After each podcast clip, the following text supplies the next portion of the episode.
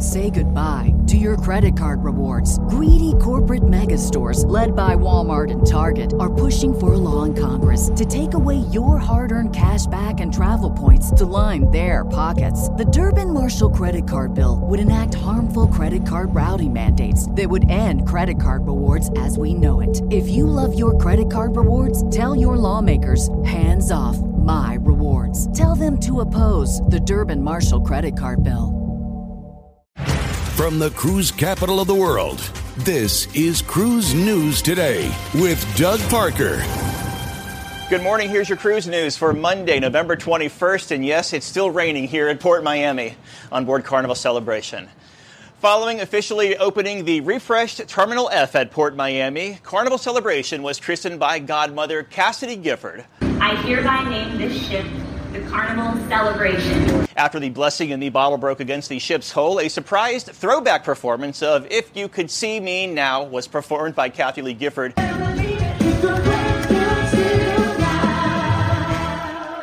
The evening was capped off by a concert with Kool & the Gang. Yeah.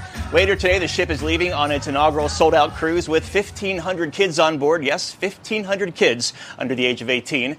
Carnival Celebration will sail year round from Port Miami and is the second in the line's Excel class, following Mardi Gras, which debuted last summer and breaking records for a big cause. On the 14 night transatlantic cruise, Carnival Celebration raised over $60,000 for the St. Jude Children's Research Hospital, making it the most money ever raised on a Carnival ship. Hey.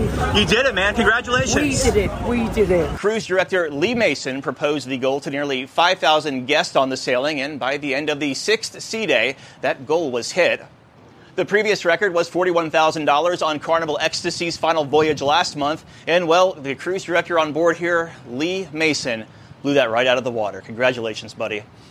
And the very last Princess ship returned to cruising on Sunday as Diamond Princess embarked on her first cruise since the industry shutdown. Leaving out of San Diego, the vessel headed south for the Mexican Riviera. From November to February, Diamond will offer a series of itineraries ranging from 5 to 16 nights, calling in ports along the California coast, Hawaii, and the Mexican Riviera.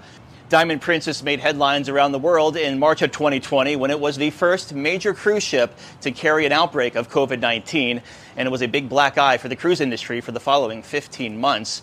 The return of Diamond Princess marks the final Princess cruise ship to return to service.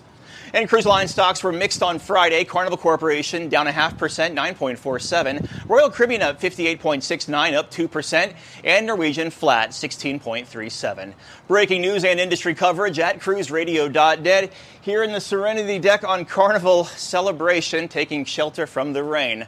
I'm Doug Parker with Cruise News Today. Have yourself a great Monday. The proceeding was a production of Cruise Radio. For more accurate and dependable updates, subscribe to our YouTube channel or visit cruiseradio.net. Say goodbye to your credit card rewards. Greedy corporate mega stores, led by Walmart and Target, are pushing for a law in Congress to take away your hard earned cash back and travel points to line their pockets. The Durbin Marshall credit card bill would enact harmful credit card routing mandates that would end credit card rewards as we know it. If you love your credit card rewards, tell your lawmakers hands off my rewards. Tell them to oppose the Durbin Marshall credit card bill.